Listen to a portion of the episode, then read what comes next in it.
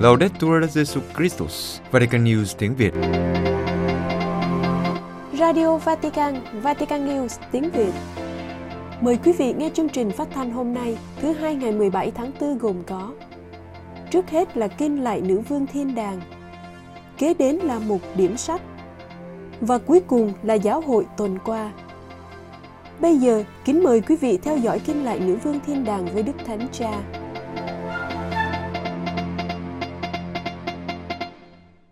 Kính thưa quý thính giả, trưa Chủ nhật ngày 16 tháng 4, Đức Thánh Cha đã chủ sự buổi đọc kinh lại nữ vương thiên đàng với các tín hữu hiện diện tại quảng trường Thánh Phêrô. Bài huấn dụ ngắn của Đức Thánh Cha dựa trên đoạn tin mừng Chủ nhật thứ hai phục sinh về việc ông Thomas cứng tin và quả quyết phải xem thấy những dấu thương của Chúa thì mới tin. Kính mời quý vị theo dõi bài huấn dụ ngắn của Đức Thánh Cha. Cari fratelli e sorelle, buongiorno. Anh chị em thân mến, chào anh chị em. Oggi, Domenica della Divina Misericordia, il Vangelo ci racconta due apparizioni di Gesù risorto ai discepoli, in particolare a Tommaso, l'apostolo incredulo. Hôm nay Chúa Nhật lòng Chúa thương xót, tin mừng thuật lại cho chúng ta hai lần Chúa Giêsu phục sinh hiện ra với các môn đệ, nhất là với Tôma, vị tông đồ cứng tin. Thực tế, Tôma không phải là người duy nhất cứng tin. Tôma đại diện cho tất cả chúng ta ở một mức độ nào đó. Thật vậy, việc tin không phải lúc nào cũng dễ, nhất là khi, như trong trường hợp của Tôma, một người đã phải chịu một sự thất vọng nặng nề. Sau một thất vọng lớn thì thật khó để lấy lại được niềm tin. Ông đã theo Chúa nhiều năm, mạo hiểm và chịu đựng gian khổ, nhưng thầy bị đóng đinh như một kẻ tội phạm và không ai giải thoát người, chẳng ai làm gì cả. Thầy đã chết và mọi người đều sợ hãi. Làm sao để tin tưởng một lần nữa? Làm sao để tin những lời nói rằng thầy vẫn sống? Sự nghi ngờ xuất hiện bên trong Thomas. Tuy nhiên, Thomas cho thấy rằng ông có can đảm, trong khi những người khác đang đóng cửa trong phòng tiệc ly vì sợ, thì ông đã đi ra ngoài với nguy cơ là ai đó có thể nhận ra ông, đi trình báo và bắt giữ ông. Thậm chí chúng ta có thể nghĩ rằng với lòng can đảm, ông xứng đáng được gặp Chúa Phục sinh hơn những người khác. Ngược lại, chính vì ông đã bỏ đi, nên khi Chúa Giêsu hiện ra với các môn đệ lần đầu tiên vào chiều phục sinh, ông đã không có mặt ở đó và bỏ lỡ cơ hội. Thomas đã rời khỏi cộng đoàn, làm thế nào để có lại được cơ hội đó? Chỉ bằng cách quay trở lại với những người khác, trở lại nơi đó, trong gia đình đó, nơi ông đã bỏ đi trong sợ hãi và buồn bã. Khi Thomas trở lại, họ nói với ông rằng Chúa Giêsu đã đến, nhưng điều đó thật khó tin. Ông muốn nhìn thấy các dấu thương tích của người và Chúa Giêsu đã làm thỏa lòng ông. Tám ngày sau, người hiện ra giữa các môn đệ và cho họ nhìn thấy những vết thương trên tay, trên chân và cạn sườn người, những bằng chứng tình yêu của người, vốn là những căn thương xót luôn rộng mở của người. Hãy suy nghĩ về những việc này để tin Thomas muốn có một dấu chỉ lạ thường chạm vào vết thương. Chúa Giêsu đã cho họ thấy những vết thương đó, nhưng theo một cách bình thường, đến trước mặt mọi người trong cộng đoàn chứ không ở ngoài. Điều đó như muốn nói với ông rằng, muốn gặp thầy thì đừng tìm ở đâu xa, hãy ở trong cộng đoàn với những người khác, đừng bỏ đi, hãy cầu nguyện với họ, bẻ bánh với họ. Đó là nơi con có thể tìm thấy thầy, đó là nơi thầy sẽ cho con thấy những dấu thương tích trên thân thể thầy. Đó là dấu hiệu của tình yêu chiến thắng hận thù, của sự tha thứ giải trừ hận thù, của sự sống chiến thắng cái chết. Chính ở đó, trong cộng đoàn, con sẽ khám phá ra khuôn mặt của thầy, trong khi cùng chia sẻ những khoảnh khắc nghi ngờ và sợ hãi với anh chị em. Thậm chí, khi đó còn siết chặt vòng tay nhau hơn. Không có cộng đoàn thì khó gặp thấy Chúa Giêsu hơn. Anh chị em thân mến, lời mời này dành cho Thomas cũng vẫn còn giá trị cho chúng ta. Chúng ta tìm đấng phục sinh ở đâu? Phải chăng ở trong một sự kiện đặc biệt nào đó, trong một sự kiện tôn giáo ngoạn mục hoặc nổi bật nào đó? Chỉ trong những cảm xúc và cảm giác của chúng ta, hay trong cộng đoàn, trong giáo hội, chấp nhận thách đố ở lại đó, cho dù nó chưa hoàn hảo.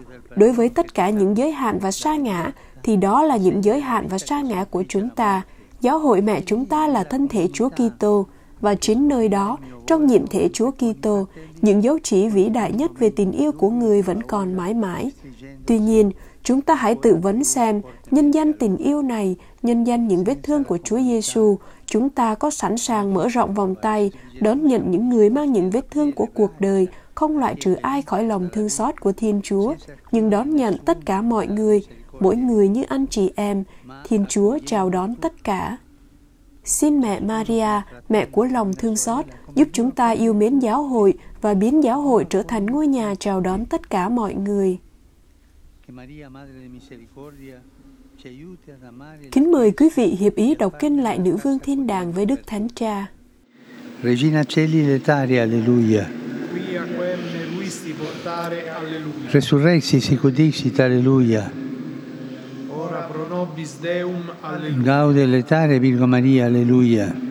Quia surrexit Dominus vere, alleluia. Deus qui per resurrezione Filii Tui Domini nostri Iesu Christi, mundum letificare dignatus est. Presta quesumus, ut per eius genitricem Virgine Maria, perpetue capiamus gaudia vite, per Christum Dominum nostrum. Amen. Benedicat vos, omnipotens Deus, Pater, et Filius, et Spiritus Sanctus. Amen. Amen.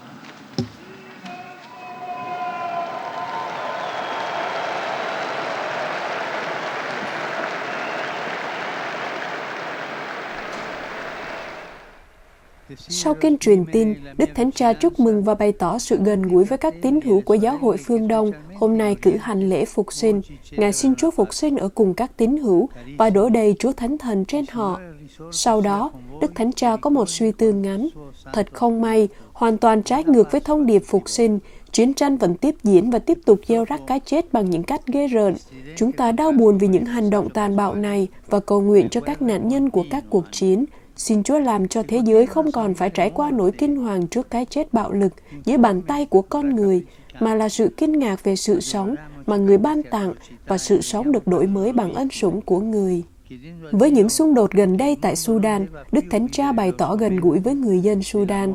Ngài cũng mời gọi họ cầu nguyện để hạ vũ khí và đối thoại sẽ thắng thế để cùng nhau nối lại con đường hòa bình và hòa hợp. Đức Thánh Cha cũng nhớ đến những anh chị em đang cử hành lễ phục sinh tại Nga và Ukraine. Xin Chúa gần gũi họ và giúp họ tạo nên hòa bình. Đặc biệt, với Chúa Nhật lòng thương xót, Đức Thánh Cha chào các nhóm cầu nguyện nuôi dưỡng linh đạo lòng Chúa thương xót đã quy tụ hôm nay tại đền Thánh Chúa Thánh Thần ở Sassia. Nhà thờ được Thánh Gioan Phaolô II dâng hiến cho việc kính lòng thương xót. Cuối cùng, Đức Thánh Cha chào các nhóm tín hữu và xin họ đừng quên cầu nguyện cho Ngài. Buon pranzo e arrivederci.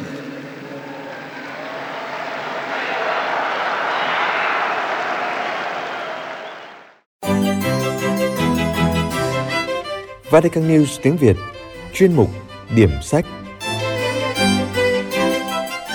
Giới thiệu sách, trò chuyện với các bạn trẻ công giáo.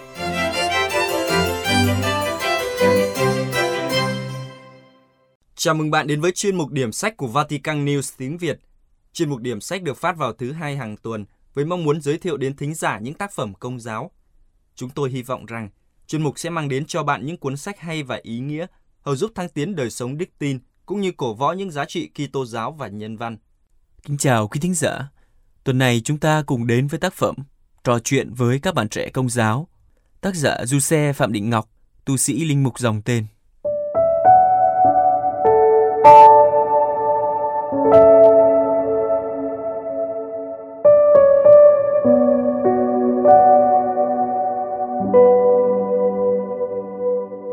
Kính thưa quý thính giả, Thiên Chúa và giáo hội luôn quan tâm đến người trẻ. Đây là thực tế mà chúng ta thấy trong những năm vừa qua, giáo hội ra sức để đồng hành với người trẻ trong thời đại mới này. Nhất là sau tông huấn Đức Kitô đang sống. Giáo hội đã cho thấy những định hướng rất rõ về hiệp hành với người trẻ. Trong đó, Đức Giáo hoàng Francisco với ngôn ngữ của người trẻ đã giới thiệu về một Thiên Chúa trẻ trung. Đức Giêsu thích gặp gỡ và trò chuyện với những người trẻ. Từ cuộc gặp gỡ này, Thiên Chúa trao cho người trẻ sức sống thần linh để vượt qua những thách đố của cuộc đời. Mục đích là để người trẻ được sống hạnh phúc, bình an. Trong dòng chảy của chương trình mục vụ này, tác giả Du Xe Phạm Định Ngọc, linh mục tu sĩ dòng tên, đã viết một cuốn sách liên quan đến người trẻ. Trò chuyện với các bạn trẻ công giáo. Độc giả và tác giả như hai người bạn cùng nhau chia sẻ rất nhiều đề tài phong phú trong xã hội, giáo hội và kinh thánh. Như lời giới thiệu của Linh Mục Vũ Thế Toàn cho cuốn sách, tác giả đã công phu sưu tập, tổng hợp những dữ kiện và chi tiết trong đời sống của nhiều nhân vật trong lịch sử. Nhờ đó, người đọc có thể cảm thấy mình thật gần gũi với các nhân vật ấy và dễ làm quen với những góc cạnh của xã hội và giáo hội ngày nay. Tác giả cố gắng truyền tải những thao thức của giáo hội đã, đang và sẽ dành cho người trẻ. Nơi đó, chính Thiên Chúa là điểm hẹn để nối kết, đồng hành, chứ không phải là những ngăn cách hay chối từ. Với mục đích trên, tác giả khai triển cuốn sách thành 6 chương. Hôn nhân và gia đình, đức tin, nhân bản, vấn nạn phá thai, câu chuyện tin mừng và đời sống các thánh. Với 90 cuộc trò chuyện trong những chủ đề này, hy vọng người đọc cùng với tác giả tìm ra những câu trả lời cho những vấn đề liên quan. Chẳng hạn luôn có đó những thắc mắc đại loại như Tại sao Kinh Thánh lại quan trọng đến thế? Thì Chúa là ai đối với tôi? Tôi là ai đối với Thiên Chúa? Tại sao Thiên Chúa sáng tạo ra vũ trụ? Đức Giêsu là ai? Con người là ai? Gia đình là chi? Sao người ta lại ly dị nhiều thế? Tuổi trẻ phải làm gì đây? Giới tính nam, nữ, đồng tính là gì? Trước những thời đại quay cuồng như hiện nay, đâu là điều giúp người trẻ hạnh phúc? Tại sao nhiều người lại phá thai?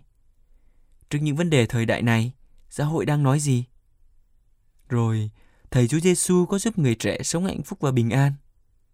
Những xung đột xảy ra hàng ngày là do đâu? Sao giáo hội lại cấm điều này hay khuyên làm điều nọ? Thiên Chúa tồn tại, vậy tại sao Ngài im lặng? Đức tin là gì? Cuộc sống là gì?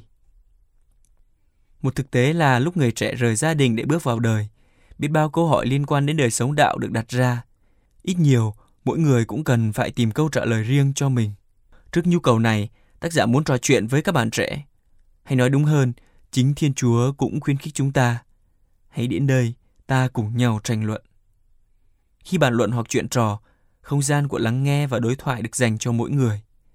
Vì lý do này, trong từng trang sách, trò chuyện với các bạn trẻ công giáo, tác giả hành văn một cách tế nhị và quân bình những tâm tình dành cho người trẻ. Tác giả viết lên đây với mong ước cộng tác với người đọc, hơn là viết để áp đặt một cách thức hành xử hoặc mang não trạng đầy tính phán đoán hay khó khăn một chiều. Đây cũng không phải là sách học thuật, nên dễ dàng cho các bạn trẻ tiếp cận vấn đề. Tuy cũng có những chủ đề gai góc, nhưng tác giả cố gắng trò chuyện thật dễ hiểu và dễ áp dụng. Lý do là tác giả chọn cách viết theo lời mời gọi của giáo hội khi đồng hành với người trẻ. Ngôn ngữ của sự gần gũi, ngôn ngữ của tình yêu vị tha, tương hỗ, hiện sinh và đụng chạm đến con tim, gần gũi với người trẻ bằng lối nẹo của tình yêu, chứ không bằng lôi kéo. Do đó, sách không khỏi thiếu những thiếu sót về phương diện học thuật hay chuẩn mực về hình thức văn chương. Sách được xuất bản lần đầu vào năm 2019 và được tái bản vào năm 2023. Với cuốn sách Trò chuyện với các bạn trẻ công giáo, ước mong mỗi độc giả cũng thấy mình trong những lần trò chuyện khi đọc sách. Rồi với ơn Chúa, cùng với nỗ lực của bản thân, ước gì người trẻ dám trỗi dậy và làm chứng, làm chứng cho Đức Giêsu phục sinh, cho giáo hội, cho tình yêu và sự tôn trọng, cho công bằng xã hội, cho sự thật và lẽ phải, cho cách nhìn mới giúp người trẻ thấy thụ tạo bằng đôi mắt đầy kinh ngạc. Được như thế, người trẻ cùng Thiên Chúa và giáo hội bước đi với nhau và làm nên một giáo hội hiệp thông, tham gia và sứ vụ.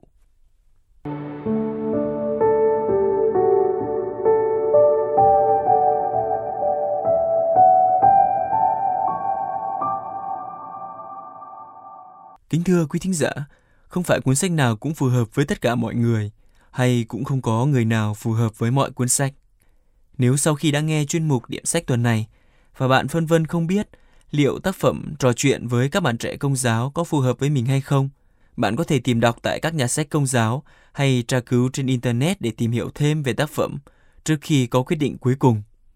Hoặc cũng có thể chờ một tác phẩm tiếp theo sẽ được giới thiệu vào tuần tới. Cảm ơn quý thính giả đã lắng nghe. Xin chào và hẹn gặp lại.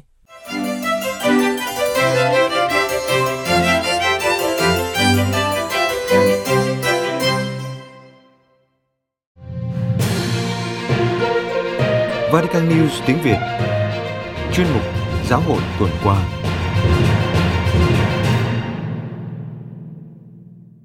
Đức Thanh Tra tiếp Hiệp hội các bề trên tổng quyền các dòng nữ của Ý. Vatican, trừ thứ năm ngày 13 tháng 4, ngỏ lời với các bề trên tổng quyền các dòng nữ của Ý nhân dịp tham dự Đại hội đồng lần thứ 70 của tổ chức, gọi tắt là USMI. Đức Thánh Cha mời gọi các nữ tu vượt qua những thách đố như số ơn gọi ít, tính đa văn hóa của các cộng đoàn, vấn đề công việc và hãy trung thành với ơn gọi vì Chúa là đấng trung tín. Từ chủ đề của đại hội, hiệp hành, các nữ chứng nhân của đấng phục sinh, Đức Thanh Cha chia sẻ với các nữ tu về ba điểm. Các nữ chứng nhân của đấng phục sinh, hiệp hành và những người reo rắc hy vọng. Trước hết, Đức Thanh Cha lưu ý rằng chính các phụ nữ là những nhân chứng đầu tiên của đấng phục sinh. Nhưng nữ môn đệ này, những người luôn táo bạo nhắc nhở chúng ta rằng Chúa Giêsu Kitô cũng có thể phá vỡ những kế hoạch nhàm chán mà chúng ta cố gắng giam cầm người và làm chúng ta ngạc nhiên với sự sáng tạo không ngừng của người. Đức Thanh Cha nhận xét rằng những người phụ nữ can đảm đó đã để cho sức mạnh và ánh sáng của đấng phục sinh làm cho họ kinh ngạc và thúc đẩy họ lên đường tìm kiếm người. Thái độ của họ nhắc nhở chúng ta rằng nếu chúng ta có can đảm trở về cội nguồn và khôi phục lại sự tươi mới ban đầu của tin mừng, thì những con đường mới, những phương pháp sáng tạo, những hình thức diễn đạt khác, những dấu hiệu hùng hồn hơn, những lời nói đầy ý nghĩa đổi mới cho thế giới này sẽ nổi lên. Điểm chia sẻ thứ hai của Đức Thánh Cha là hiệp hành. Như các phụ nữ chạy đi loan báo cho các môn đệ Chúa Giêsu, Đức Thánh Cha nhận định sự hiện diện của Chúa Giêsu không khép kín chúng ta trong chính mình, nhưng thúc đẩy chúng ta đến việc gặp gỡ người khác và quyết định đồng hành với người khác. Từ đó, Đức Thánh Cha khích lệ các nữ tu tiếp tục là những người xây dựng vương quốc của Thiên Chúa trong sự hiệp thông với các thực tại khác của giáo hội.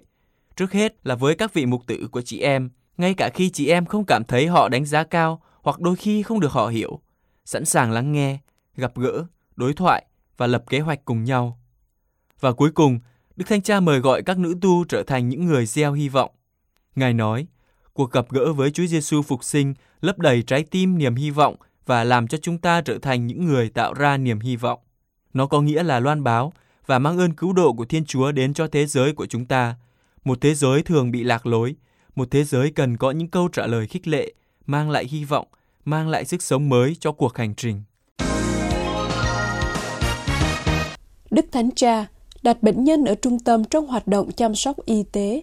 Vatican, trong buổi tiếp các thành viên Hiệp hội các tổ chức y tế xã hội của Ý, vào sáng thứ Năm ngày 13 tháng 4, Đức Thanh Cha mời gọi mọi người trong hoạt động chăm sóc sức khỏe cần phải đặt người bệnh ở trung tâm. Trước 250 thành viên của Hiệp hội, Đức Thánh Cha nhận xét rằng việc chăm sóc sức khỏe của các tổ chức tôn giáo ở Ý có một lịch sử lâu dài và rất đẹp. Qua chăm sóc sức khỏe, giáo hội đã làm rất nhiều điều để lắng nghe và quan tâm đến những thành phần nghèo khổ, yếu đuối và bị bỏ rơi trong xã hội.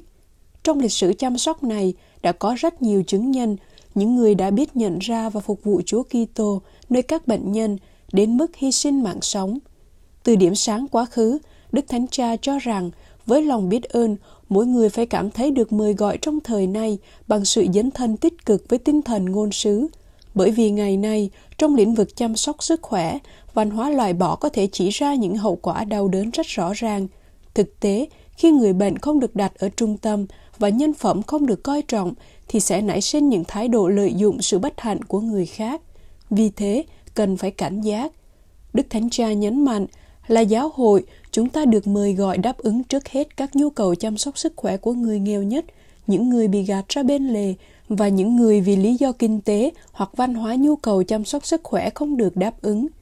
Theo Đức Thánh Cha, chăm sóc sức khỏe lấy cảm hứng từ Kitô giáo, phải có nhiệm vụ trước hết là chăm sóc đặc biệt cho những thành phần yếu thế trong xã hội, ưu tiên những nơi có nhiều người đau khổ và ít được chăm sóc, ngay cả khi điều này có thể đòi hỏi phải chuyển đổi các dịch vụ hiện có sang những thực tế mới. Tất cả bệnh nhân đều yếu đuối, nghèo khổ, cần được giúp đỡ và đôi khi người giàu cũng cảm thấy cô đơn và bị bỏ rơi.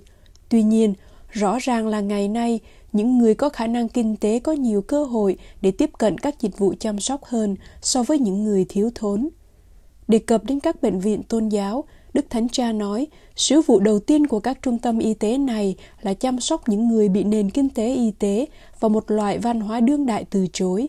Đây chính là lời ngôn sứ cho nhiều tổ chức y tế lấy cảm hứng từ Kitô giáo.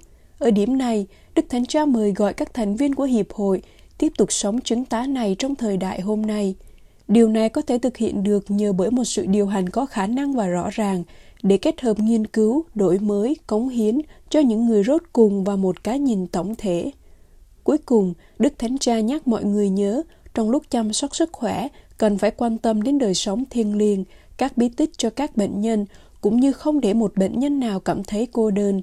Ngài cũng nhấn mạnh đến việc hỗ trợ các bệnh nhân trong những câu hỏi về ý nghĩa và đồng hành với họ trong hành trình đôi khi dài và mệt mỏi với niềm hy vọng Kitô giáo. Đức Thanh Cha sửa đổi luật hình sự và hệ thống tư pháp Vatican. Vatican, qua tự sát được ban hành ngày 12 tháng 4 năm 2023, Đức Thánh Cha Francisco đã sửa đổi luật hình sự và hệ thống tư pháp của Vatican nhằm đơn giản hóa thủ tục và làm cho hệ thống hiệu quả hơn. Ở phần giới thiệu tự sắc, Đức Thanh Cha viết lý do sửa đổi rằng những nhu cầu xuất hiện trong những năm qua trong lĩnh vực quản lý tư pháp đòi hỏi cần phải điều chỉnh thêm luật hình sự và hệ thống tư pháp của quốc gia thành Vatican.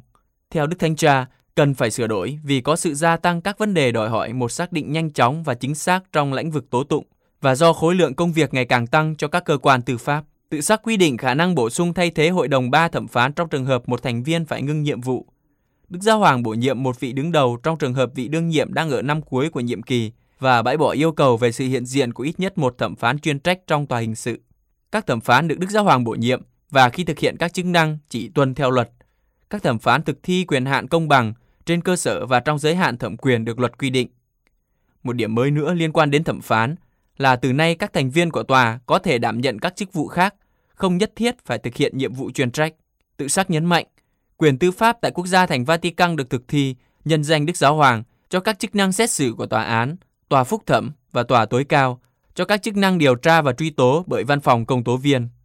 Ngoài ra, liên quan đến công tố viên, tự xác quy định rằng họ có thể gửi yêu cầu không khởi kiện tới tòa khi cho rằng bị cáo đã đáp ứng các điều kiện để được ân xá hoặc tội phạm nhẹ hay bồi thường thiệt hại đã được thực hiện. Đức Thánh Cha khuyến khích tham gia buổi hòa nhạc mừng Chúa Phục sinh ở Madrid. Tây Ban Nha, theo lá thư được Hiệp hội Công giáo các nhà truyền giáo công bố, Đức Thánh Cha đã bày tỏ sự ủng hộ đối với buổi hòa nhạc được tổ chức miễn phí cho công chúng vào thứ Bảy ngày 15 tháng 4 tại trung tâm của thủ đô Madrid, Tây Ban Nha để mừng Chúa Phục sinh. Trong thư Đức Thánh Cha viết, hãy hát mừng Chúa, xin cho toàn thế giới biết niềm vui của người, noi gương người, đấng đã chịu chết để tỏ cho chúng ta thấy sức mạnh tình yêu của người, hãy hát lên và bước đi. Ngài cũng nhấn mạnh rằng không có gì sai khi dùng âm nhạc để đáp lại món quà to lớn mà Chúa đã ban cho chúng ta qua sự phục sinh của người. Đức Thánh Cha giải thích bằng tấm gương của Thánh Augustino. Khi Chúa giải một thánh vịnh, Ngài đã nói rằng với tiếng hát của mình, chúng ta nói thay cho trái tim, nếu không thì sẽ khó diễn tả niềm vui đó. Ngoài ra, bằng việc biến mình thành tiếng nói của mọi thụ tạo, chúng ta kêu gọi thế giới hãy cùng chung vui với chúng ta. Đây là lần đầu tiên buổi hòa nhạc lễ hội phục sinh được tổ chức tại Tây Ban Nha. Sáng kiến này là một ý tưởng cá nhân của ông Alfonso Bulon de Mendoza, Chủ tịch Hiệp hội Công giáo các nhà truyền giáo. Ban tổ chức sự kiện đã liên hệ với nhiều tổ chức tôn giáo và phong trào giáo dân ở Tây Ban Nha, cũng như với nhiều hệ phái Kitô khác, để nhiều người biết và tham gia sự kiện. Tham gia buổi hòa nhạc sẽ có Ignacio Kinater, một người có ảnh hưởng với hơn 11 triệu người theo dõi trên các mạng xã hội và các nghệ sĩ Carlos Baute, Andy và Lucas, Kakuna, Juan Beña và Kriles. Để quảng bá sự kiện này, một chiến dịch quảng cáo quan trọng đã được thực hiện. Ngoài việc đặt các áp phích quảng cáo thông thường và phổ biến trên mạng, quảng cáo còn sử dụng các xe buýt chạy qua thành phố Madrid trong tuần này. Hơn 20.000 thừa sai thuộc 24 quốc tịch truyền giáo khắp thế giới trong tuần thánh. Roma, phong trào, giới trẻ và gia đình truyền giáo đã thực hiện chương trình siêu truyền giáo trong tuần thánh vừa qua. Trong đó, hơn 20.000 nhà truyền giáo đã đi truyền giáo ở nhiều nơi trên thế giới. Phong trào giới trẻ và gia đình truyền giáo là một hoạt động tông đồ của Regnum Christi, Vương quốc Chúa Kitô, một phong trào công giáo quốc tế bao gồm các gia đình, giáo dân, những người tận hiến và linh mục của dòng đạo binh Chúa Kitô. Brenda Trevino, giám đốc của phong trào giới trẻ và gia đình truyền giáo ở Mexico và Trung Mỹ chia sẻ rằng, trong khuôn khổ lễ kỷ niệm 30 năm thành lập, chúng tôi đã kết thúc Mega Mission 2023 này với niềm vui lớn lao. Chúng tôi có hơn 12.000 người truyền giáo ở Mexico và tổng cộng 20.000 người trên khắp thế giới thuộc 24 quốc tịch đã tham gia công việc truyền giáo này. Khẩu hiệu của chương trình Mega Mission 2023, siêu truyền giáo 2023 là hàng ngàn câu chuyện, một sứ mạng. Vì 30 năm qua đã được đánh dấu bởi những câu chuyện bất tận, những cộng đồng được viếng thăm, những cuộc gặp gỡ với Chúa Kitô và những lời chứng được tóm tắt trong một sứ mạng duy nhất. Hãy đi khắp thế gian rao giảng tin mừng. Chúng tôi mang lời Chúa Kitô đến hơn 170 cộng đồng chính với 935 cộng đồng nông thôn tương ứng của họ, bao gồm 45 giáo phận ở 24 bang của Mexico và các tỉnh khác nhau ở Costa Rica, El Salvador, Guatemala, Honduras và Texas. Những nơi khác mà Mega Mission đến là Canada, Hoa Kỳ và Philippines. Ông Trevino giải thích rằng, chúng tôi tạ ơn Chúa vì tất cả hoa trái nhận được qua các sứ vụ truyền giáo mà nhờ người đã làm rất nhiều điều tốt đẹp cho giáo hội và thế giới.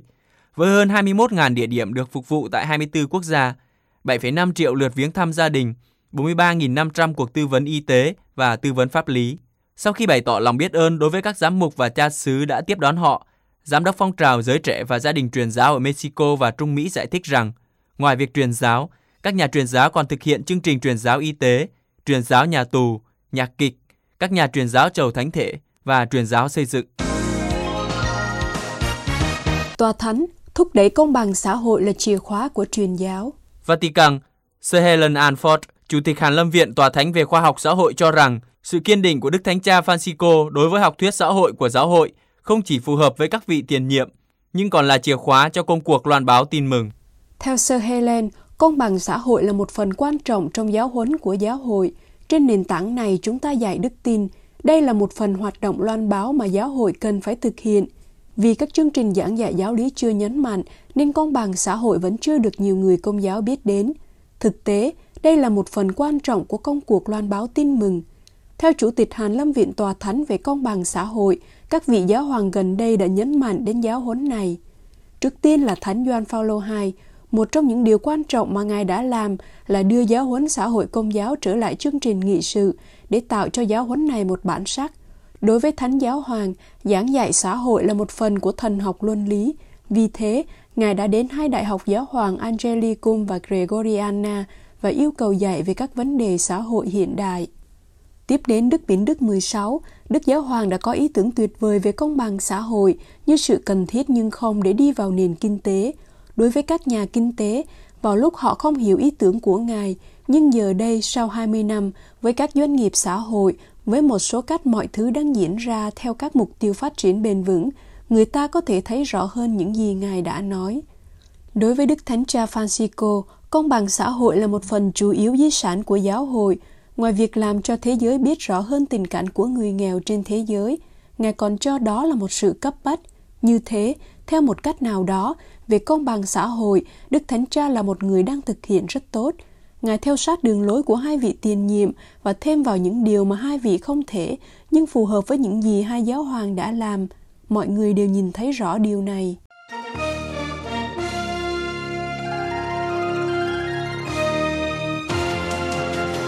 Cảm ơn quý vị đã chú ý lắng nghe chương trình Radio Vatican của Vatican News tiếng Việt. Xin Thiên Chúa chúc lành cho quý vị và toàn gia quyến. Laudetur Jesu Christus, ngợi khen Chúa Giêsu Kitô.